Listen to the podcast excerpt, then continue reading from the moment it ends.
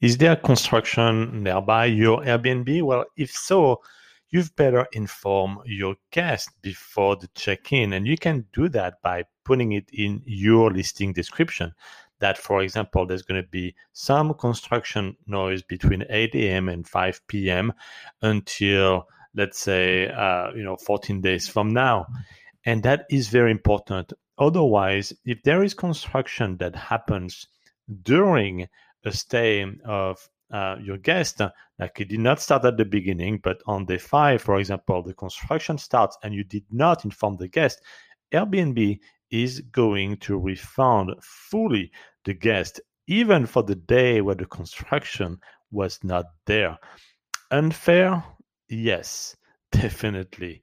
Um, I'm sure you would be pissed off if that happens to you. And that just shows how important it is for you to disclose exactly what the guest will experience. And if you didn't know that there were constructions that were about to happen, let's say on a unit just above you or beside you, that is on you. You're supposed to know, your neighbor is supposed to tell you, the homeowner association is supposed to tell you when there will be such renovation. So be transparent, be very open to your guest, and that will avoid having you being frustrated and giving money back to your guest, even for the day where it was just dead silent all around. So be aware, inform, be proactive, and be fair to your guest.